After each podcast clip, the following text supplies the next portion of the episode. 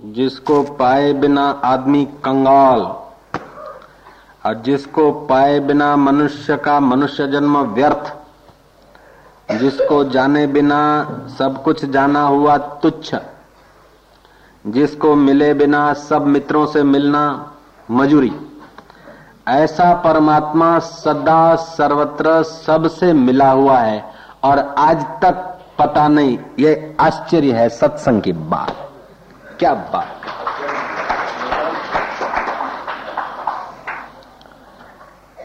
मछली तो शायद पानी को छोड़ सकती है एक सेकंड के लिए भी। पानी के बिना की जगह में एक सेकंड छटपटा सकती है। और तब उसे कदर पड़ती है पानी की। और पानी में होती है तो उसको पता ही नहीं कि पानी का क्या मूल्य है। जब पानी से बाहर आती है, तब छटपटाहट होती है, तब उसको पता चलता कि अरे, सागर भी कोई चीज़ है। मनुष्य की विटमना यह है कि तुम परमात्मा के से एक क्षण भी बाहर नहीं निकल सकते, उसलिए तुमको छटपटाहट कभी होती नहीं। ये सत्संग है आज का। खुदा की कसम खा के बोलता हूँ, क्या बात है? तो यही बात है सच्ची, ये दोनों हाथ धर दिए। एक क्षण भी अगर तुम ईश्वर से अलग हो जाओ तो पता चले कि क्या इसकी कीमत है। अभी श्वास चल रहा है तो इसकी कोई कीमत नहीं। एक क्षण के लिए तुम्हारा नाक दाब दे, मुँह शरीर दाब दे तो फिर जरा लगेगा। और एक मिनट के लिए दाब दे तो फिर पता चले। अरे नाक न दाबे, नाक से तुम सांस लेते रहो, लेकिन तुम्हारे अंगों को डामर लगा दिया जाए। जो रोमकूप है, वो बंद कर लिया जाए तो आप पंद्रह मिनट से ज़्यादा जी नहीं सकते। अभी रोमकूप का कोई अरे, हम नाक से सांस लेते हैं, फिर इसकी क्या ज़रूरत है? ये पता ही नहीं था कि इनके बिना भी हम नहीं जी सकते। गाना गाते तेरे लिए भी क्या जीना रे जा, डफो। तो कहते गए और उनके बिना जीते गए और क्या क्या करते गए? उस तत्व के बिना, उस तत्व के आधार से वो तत्व ही सार है। वैज्ञानिक ढंग से देखो, वेदांतिक दृष्टि से देखो, प्राकृतिक दृष्टि से देखो। ये जो पृथ्वी खड़ी है, ठोस दिख रही है। इससे दस गुना जल है। और जल के सहारे ठहरी है बेट जो है बेट, नदी में बेट दिखते हैं। ऐसे ही पृथ्वी से दस गुना जल जल तेज के सहारे खड़ा है, तेज वायु के सहारे खड़ा है और सबका सहारा देने वाला आकाश। सबको अवलंबन दे रहा है। और वह आकाश का सहारा है प्रकृति, महतत्व। महतत्व का सहारा है प्रकृति। और प्रकृति का सहारा है पुरुष। अब बाहर भी व्यष्टि, समष्टि में और भीतर व्यष्टि में। तुम्हारे शरीर में पृथ्वी तत्व है, जल तत्व है, तेज तत्व है। है कि नहीं है? तेज तत्व न होता तो आँखें देखती कैसे? जल तत्व न होता तो ये पानी और पसीना और ये रक्त, थूक लाट वायु तत्व है। ये श्वास लेते प्राण, फिर पाँच हो जाते प्राण, अपान, व्यान उदान समान। और आकाश तत्व भी है। कान, नाक, ये हृदय। तो इस शरीर में भी है पंच प्रकार के पाँच भूतों के महाभूतों का व्यष्टि यह शरीर।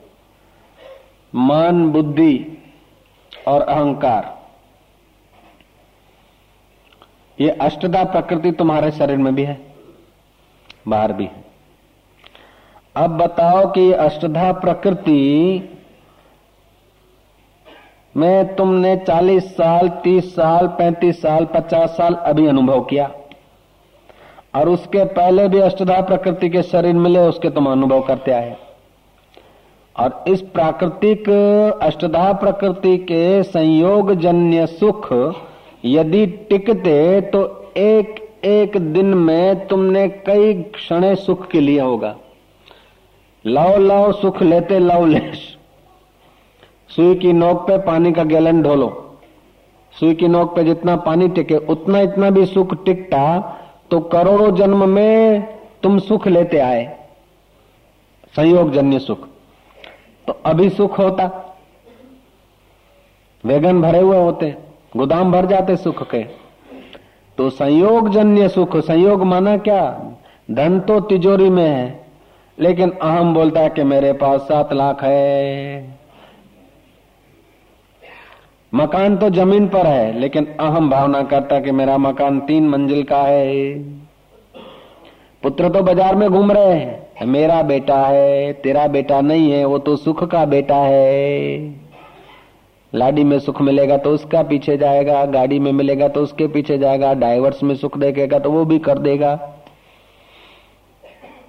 बेटा सुख का है, तेरा बेटा नहीं।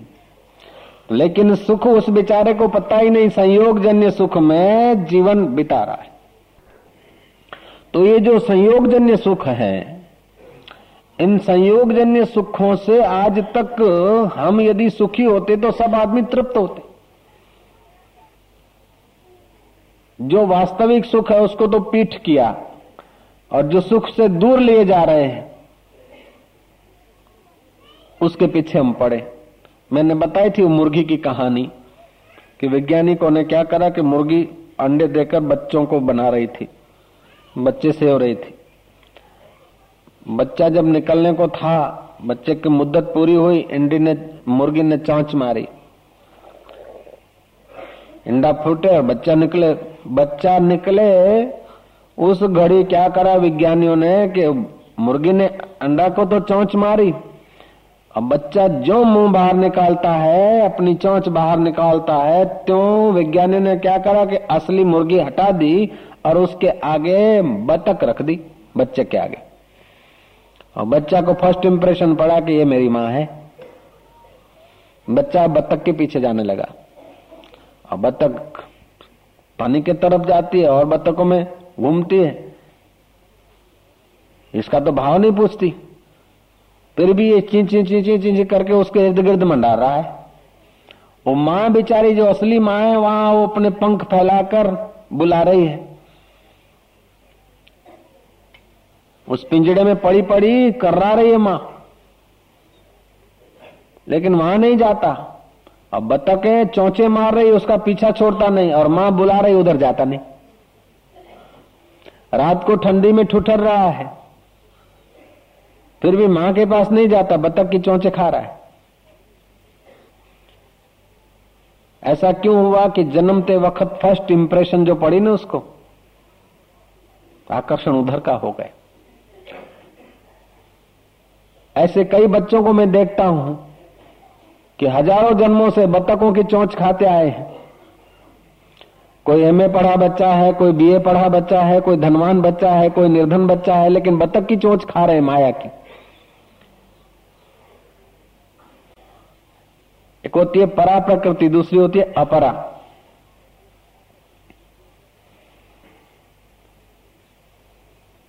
तो जैसे बतख और मुर्गी, ऐसे परा और अपरा।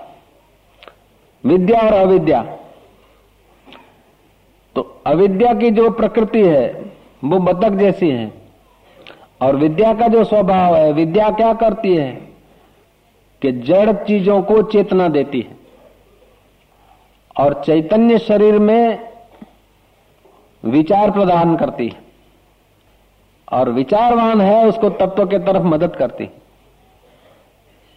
ये परा प्रकृति भगवान की। अपरा। व्यवहार की दृष्टि से देखा जाए तो पाँच भूत, मन, बुद्धि और अहंकार। ये जो है जड़ प्रकृति है, बांधने वाली है। और जो है भगवान की परा प्रकृति जो है, जिससे संपूर्ण जगत धारण किया जा रहा है जीव रूपा प्रकृति, वह जो है, वह प्रकृति योग की दृष्टि से देखा जाए तो चिदावली भी है। चित्त शक्ति वो चित्त शक्ति चैतन्य की सत्ता से, चैतन्य की सत्ता में रहती, जैसे पानी के बल से ही सेवाल रहती है जीती पानी को ढकती है। ऐसे ही वो परा प्रकृति पानी पानी स्वरूप चैतन्य का, तत्व स्वरूप चैतन्य का सहारा लेकर, ये जड़ प्रकृति को चेतना देती। वो चित्त शक्ति न हो तो ये तुम्हारा अष्टधा जो शरीर है, ये जड़ प्रकृति का, उसको चेतना नहीं मिलती। एक होती, एक है जड़ प्रकृति, दूसरी होती है जीव रूपा चेतन प्रकृति। तो जड़ प्रकृति में अपना सामर्थ्य नहीं, लेकिन भगवान की जो चेतन प्रकृति है, वो उसको सत्ता स्फूर्ति देती। और चेतन प्रकृति और भगवान में ऐसा ऐसा अभेदत्व है जैसा दूध और दूध की सफेदी में। फल और फल की रस में, सांप और उसके टेढ़े मेढ़े चाल में।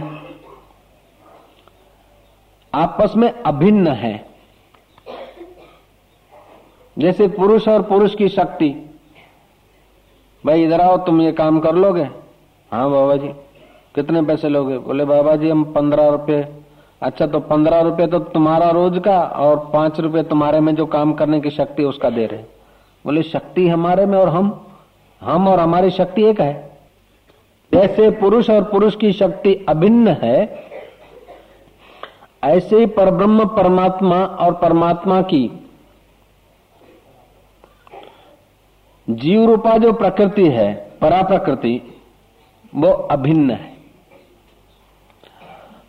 तो परमात्मा और परमात्मा की शक्ति अभिन्न है, ऐसे तुम्हारा और तुम्हारी शक्ति भी अभिन्न है। जय जय। जैसे परमात्मा की जड़ प्रकृति और परमात्मा उससे अलग है, ऐसे ही तुम्हारी जड़ प्रकृति और तुम उससे अलग हो। तुम अगर ये होते तो बाल काट काट के कितने फेंक दिए तो तुम फेंक जाते। नख काट काट के कितने बहा दिए तुम बह जाते और दिन रात न जाने कितना कितना बहता है। नाक से बहता है, कान से बहता है, मुँह से बहता है, न जाने क्या क्या बहता है, बाथरूम में है, वो सब रोज बदलता रहता। है मैंने बताया था ना कि पंद्रह मिनट आप पंद्रह मिनट से ज़्यादा नहीं जी सकते। नाक चालू हो, श्वासोश्वास लेते रहे, लेकिन शरीर को डामर का लेप कर दे, रोम को भर दे। बहाव बंद हो जाएगा। बहाव बंद हो जाएगा तो आप नहीं जी सकते। फिर पता चलता कि रोमकूप की कोई कीमत है। अभी कोई कीमत नहीं। ऐसे ही जो चीज़ नहीं है, उसके तरफ़ मन भागता है। और जो है मौजूद, उसकी कोई परवाह नहीं। तो मन हमेशा अभाव को खोजता है, अभाव में जीता है। इसीलिए भगत लोग भी जब करेंगे ना, राम, हरे राम हरे राम हरे राम, लेकिन वहाँ टिकेगा नहीं, फिर धुन को चेंज करना पड़ता है। जय जय। धुन चेंज हुई, फिर कीर्तन के ताल को चेंज करना पड़ता है। ताल चेंज हुआ, फिर फिर रिदम को चेंज करना पड़ता फिर और कुछ चेंज करना पड़ता फिर बोलना पड़ता फिर बोलने को चेंज करना पड़ता मन को यदि अनुकूल रखना है तो चेंजिंग चाहिए। बदलाहट चाहिए। और बदल होती है प्रकृति में। इस बदल को जानने वाला तत्व मैं हूँ, ऐसा जान ले तो भी निहाल हो जाए। कितना आसान है, कितना सरल है। कभी कभी संसार के सुख भोग कर आदमी ईश्वर के तरफ़ चलता है। थोड़ा विवेक उठता है तो न संसार अच्छा लगता है, न ईश्वर का स्वाद आता है। चित्त बड़ा विक्षिप्त होता है। बड़ा उदास होता है, जैसे गहरी कोई अशांति छा गई, विक्षेप छा गया। कुछ ऐसे पढ़े लिखे लोग पूछते हैं कि ये कोई अगले जन्म का कर्म होगा। किसी को तो बड़ी खुशी खुशी रहती है और हमारे पास सब कुछ होते हुए भी आनंद नहीं, खुशी नहीं। अगले जन्म का कर्म हो या न हो लेकिन इस जन्म का भी जितना जितना हमने भीतर से जड़ चीज़ों को थामने का इरादा पक्का किया है जड़ चीज़ों में जितनी जितनी हमारी पकड़ होती है उतना उतना हमारा चित्त जड़ी भाव को प्राप्त हो जाता है।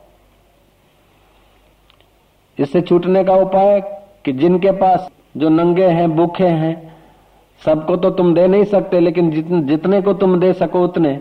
अभावग्रस्त जो लोग हैं जिन चीज़ों से उन गरीब दीन दुखियों पर तुम अपने आत्मभाव करके उनकी सेवा करो, चित्त प्रसन्न होने लग जाएगा। जय जय। हम संत हैं, असंत के नाते हम संत हैं। दुर्जन के कारण हम सज्जन दिखते हैं। निर्धन के कारण हम धनवान दिखेंगे। अनपढ़ के कारण हम पढ़े हुए दिखेंगे। उनके पास नहीं है, तब हम सेठ दिखते हैं। तो सेठ हम हुए तो उनकी कृपा से हुए। अभावग्रस्त हैं उसीलिए हमारे पास है, जिनके पास नहीं है, उनके कारण हमारे पास जो है, उसका सुख, उसका कुछ विशेष दिख रहा तो ऐसे लोगों को अपना स्वरूप समझ के, नश्वर चीज़ें हैं, छोड़ के तो जाना ही है। उनका यदि सदुपयोग करने लग जाए तो चित्त की जो पकड़े हैं, ग्रंथियाँ हैं, वो खुलने लग जाएगी। तुम्हारे पास धन है तो धन, विद्या है तो विद्या, बल है तो बल, अकल है तो अकल, जो चीज़ है, वो परोपकार में लगाओ। अब परोपकार में लगाओ तो अष्टदा प्रकृति और जीव रूपा प्रकृति प्रकृति में हो रहा है। मैं न करता हूँ, न कराता हूँ, न लेता हूँ, न देता हूँ। हरिओम तत्सद और सब, गप सब, करता, बरता सब, गप सब। ऐसा भाव करो तो भी तत्व ज्ञान हो सकता है। ये कर्म का मार्ग हुआ। भक्ति करो। भक्ति का रास्ता लो, योग का रास्ता लो क्या तत्व ज्ञान का रास्ता लो। लेकिन ये प्रकृति, जड़ प्रकृति के साथ जो तादात्म्य है वो तादात्म्य विच्छेद हो जाए तो तुम्हारे जैसा आनंद स्वरूप और विश्व में कोई नहीं। अरे तुम तो भगवान को आनंदित कर सकते हो। ईश्वर को आनंद देने की योग्यता तुम्हारे में है और तुम जर्रे जर्रे सुख के, के लिए यार घूमते हो बाजारों में क्या है फ़िल्म तू सुख दे शकोरू फूटेलू सुख आपसे बिचारी। आइसक्रीम तू सुख दे हे टीवी तू सुख दे हे वीडियो तू सुख दे हे कैमरा तू सुख दे ए सब क्षण भर के लिए हाश हो जाएगा फाइन रेडी ओके ફોટો સરસ આવ્યો પણ કેટલી વાર मजा કેટલી વાર टकी ये सब आने जाने वाला संयोग जन्य सुख है इस सुख से तुम्हारा काम नहीं चलेगा हाँ इस सुख से तृप्ति नहीं होगी इस सुख में कोई सार नहीं। कभी कभी तो पुण्य करते समय अहंकार हो जाता है। जो कर्म करने से अहंकार जड़ी घड़ी घटीभूत हो जाए, अहंकार घन होता है, वो पुण्य कर्म भी अशांति दे देता है। और कभी कभी तो पाप कर्म से भी शांति आने लगती हेतु पाप कर्म नहीं होता। अपराध होना, गिर जाना अपराध नहीं है। गिर जाना प्रमाद है और गिरकर न उठना अपराध है। फिर से समझ लें, गिर जाना अपराध नहीं है, प्रमाद है। ना समझी है, गलती है। गिर जाना प्रमाद है। लेकिन गिरकर न उठना, ये अपराध है। चित्त विक्षिप्त हो गया, ऐसा गलती हो गया, ये हो गया। कभी कभी गिरावट भी तुम्हें ईश्वर की कृपा से किनारा दे देती। मन में भर गया कि मैं कुछ जानता हूँ, मेरे पास कुछ है मेरा मकान बढ़िया है, मेरी इज़्ज़त बढ़िया है, मेरा रुपया बड़ा है, मेरी फैक्ट्री बड़ी है, मेरा दुकान बड़ा है, मेरा दोस्त बड़ा है, मेरी औरत बड़ी है, मेरा पति बढ़िया है। ऐसे इन संयोग जन्य सुख में शायद तुम्हारा अहंकार कहीं उलझ गया है, उस उलझे हुए अहंकार को भगवान की दया से कभी कभी तुम संयमी है, मैं ब्रह्मचारी हूँ, मैं त्यागी हूँ, मैं अमुक हूँ, इससे भी कभी कभी पकड़ आ जाती। वेदांत को जानता हूँ। तो कभी कभी ये चीज़ें भी तुम्हें वास्तविक शांति और आनंद से दूर कर देती। श्री राम। आदमी खड़ा था नदी किनारे इधर उधर देखा, और रेतीले तट पे खड़ा था, रेती बही और गिर पड़ा। नदी में गिर पड़ा। इतनी देर तो चिंता कर रहा था, उस पार कैसे जाऊँ, डूब जाऊँगा डूब जाऊँगा वो गिर पड़ा। फैफू हुआ थोड़ा। बहाव ने उस किनारे लगा दिया। बाहरे वाह। जिंदे डरता था, अकड़े खड़ा था, चिंतित खड़ा था बहाव ने उस किनारे लगा दिया। तो ये हुआ ईश्वर की अहेतु की कृपा, सरिता का स्वभाव। ऐसे ईश्वर का कभी स्वाभाविक कृपा, महात्मा की स्वाभाविक कृपा होती है, आदमी उस किनारे आ जाता है। तो कभी कभी अपराध होने पर भी अहम टूट जाता है और अहम टूटा तो आदमी इस किनारे आ जाता है। ध्यान देना कभी कभी हम अपने को सज्जन, सुखी, धनवान, अमुक अमुक मानते हैं तो भीतर से भारे खम हो जाते ईश्वर से दूर हो जाते हैं, सहजता, सरलता, स्वाभाविकता से। तो ऐसी कोई ऐसी चोट लगती है ऐसा कोई अपराध लगता है कि अपने में जो सज्जनता थी, जो सेठपना था, जो विशेषपना था, वो बह गया। बह गया तो उस किनारे हम लग जाते हैं। मैंने सुना था ना सुबह, रामानुजाचार्य कहते हैं कि ईश्वर के उपयुक्त जो भी शरीर है, वे सब मनुष्य है। फिर जटायु हो गिद्ध हो, जटायु गिद्ध तो था, कागभूषण हो, अथवा तो गरुड़ हो कोयल कुहू कुहू करके अगर परमात्मा को पुकारती तो वो भी भगवत व्यंजन के, भगवान के अधिकारी है। और मनुष्य राम राम राम राम राम राम करते हुए गंगा किनारे और लोगों के अंगूठिया अथवा लोगों के लोटे चुराता है, मालाएँ चुराता है, ऐसे लोग भी हैं गंगा किनारे। राम राम जपते माला घुमाते तीन तीन घंटे, और कौन आया, कौन सुंदर है, कौन असुंदर है, वो देखने को लोग खड़े होते हैं, गंगे माता की जय करते जाते हैं। यात्रियों से बातचीत करने के लिए गंगा माई की जय कर रहे। जय तो है, लेकिन हेतु शुद्ध नहीं। तो तुम्हारा इरादा यदि शुद्ध है तो कोई गलती हो गई तो उसका इतना पाप नहीं, इतना खिन्नता होने की ज़रूरत नहीं, इतना दुख नहीं होता। अकीदा शुद्ध, फिर कोई अपराध हो गया तो उससे चिंतित होने की ज़रूरत नहीं। अकीदा मलिन है और आदमी बढ़िया काम करता है तो उसका भी कोई ज़्यादा लाभ नहीं होता। तो हम अपनी नीयत को न बिगाड़े। और नीयत बिगाड़ते सुखी होने के लिए। जय जय। सुखी होने के लिए नियत बिगाड़ते हम लोग। नियत बिगाड़ने से संसार के सब सुख मिल नहीं जाते। और मिल भी गए तब भी, भी वो लोग सुखी नहीं होते। तो खाम खा अपनी नियत बिगाड़ के बेजती करना भगवान के आगे अंतर्यामी के आगे बेजती कराना अपनी।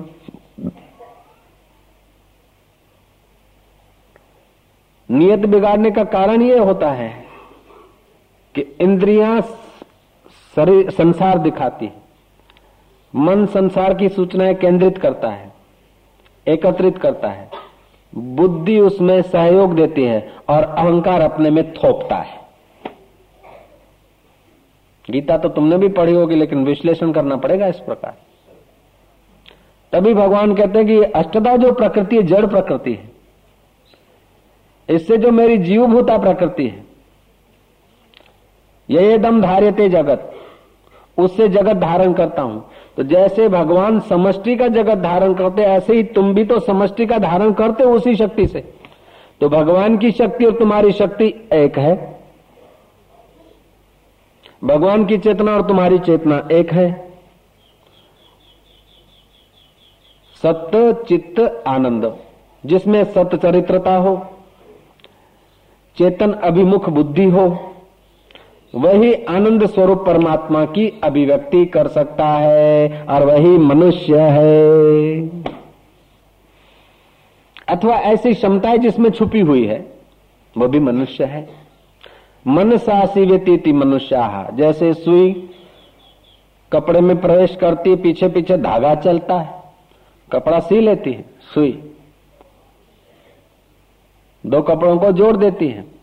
ऐसे ही जिसकी वृत्ति जगत, जीव और जगत, अथवा संसार, जगत और जगदीश, इसके बीच की जो वृत्ति है हमारी, वो ऐसी पैनी हो, ऐसी सूक्ष्म हो, कि हमारा रहना, खाना, पीना, बोलना, चालना, हिलना, डुलना, ये सब ऐसा हो कि इस जीव ब्रह्म की एकता के लिए हो, भगवान और भक्त की एकता के लिए हो तो हमारा सब व्यवहार भक्ति हो जाता है।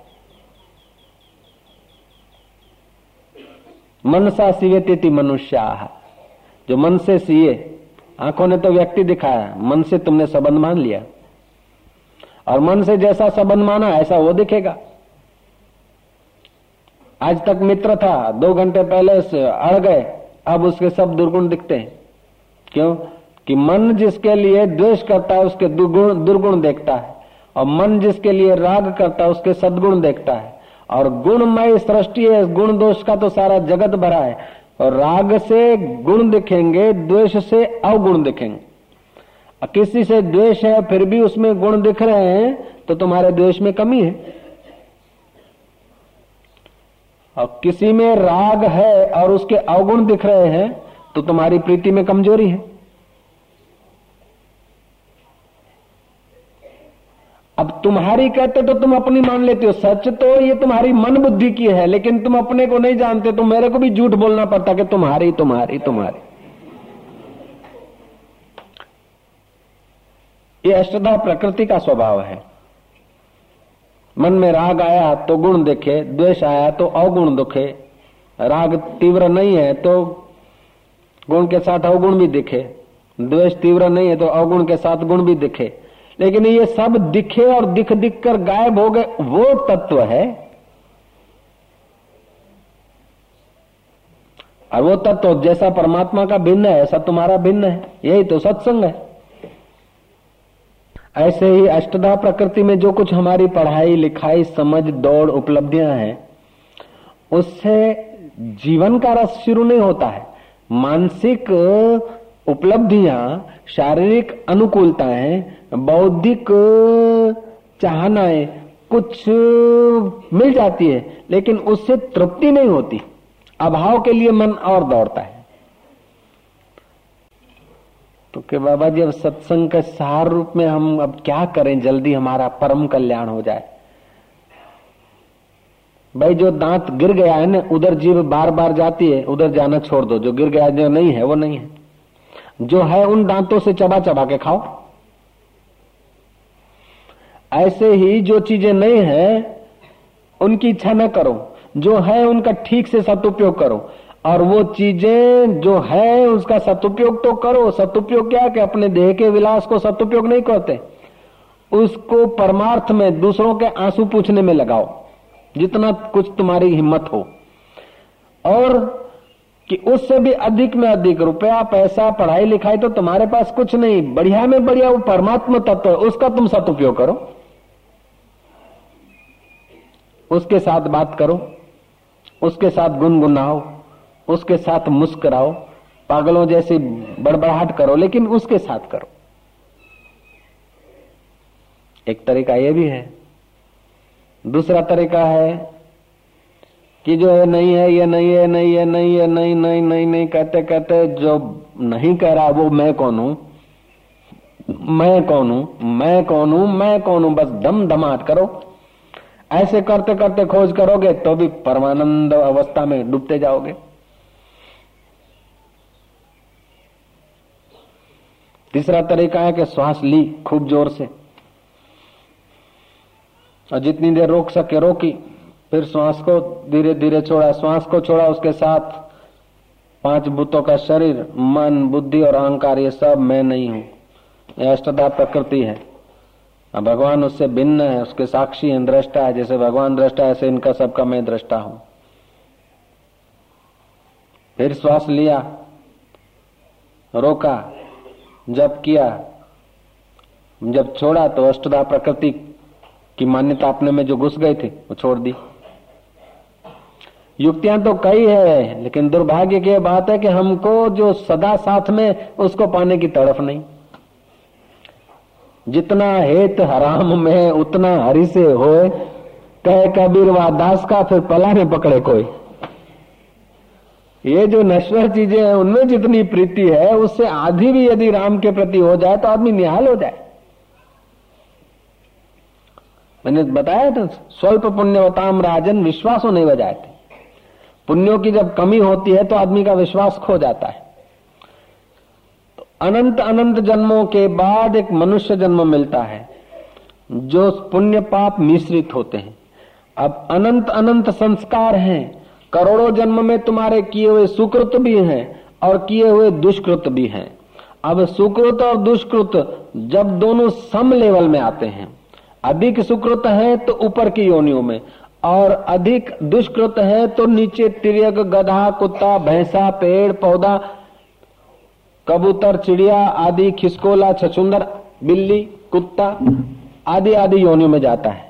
जब आदमी के पुण्य और पाप बिल्कुल ठीक ठीक समकक्ष होते हैं तो मनुष्य बनता है, व्यक्ति जीव के पुण्य पाप सम होते हैं। तो अब उसको जैसा संयोग मिले, दुष्चरित्र वाला व्यक्ति मिले और जड़ चीज़ों के तरफ़ आकर्षण दिखाने वाला संयोग मिले। जैसे वो विज्ञानियों ने अंडा फूटते ही बतक दिखा दी।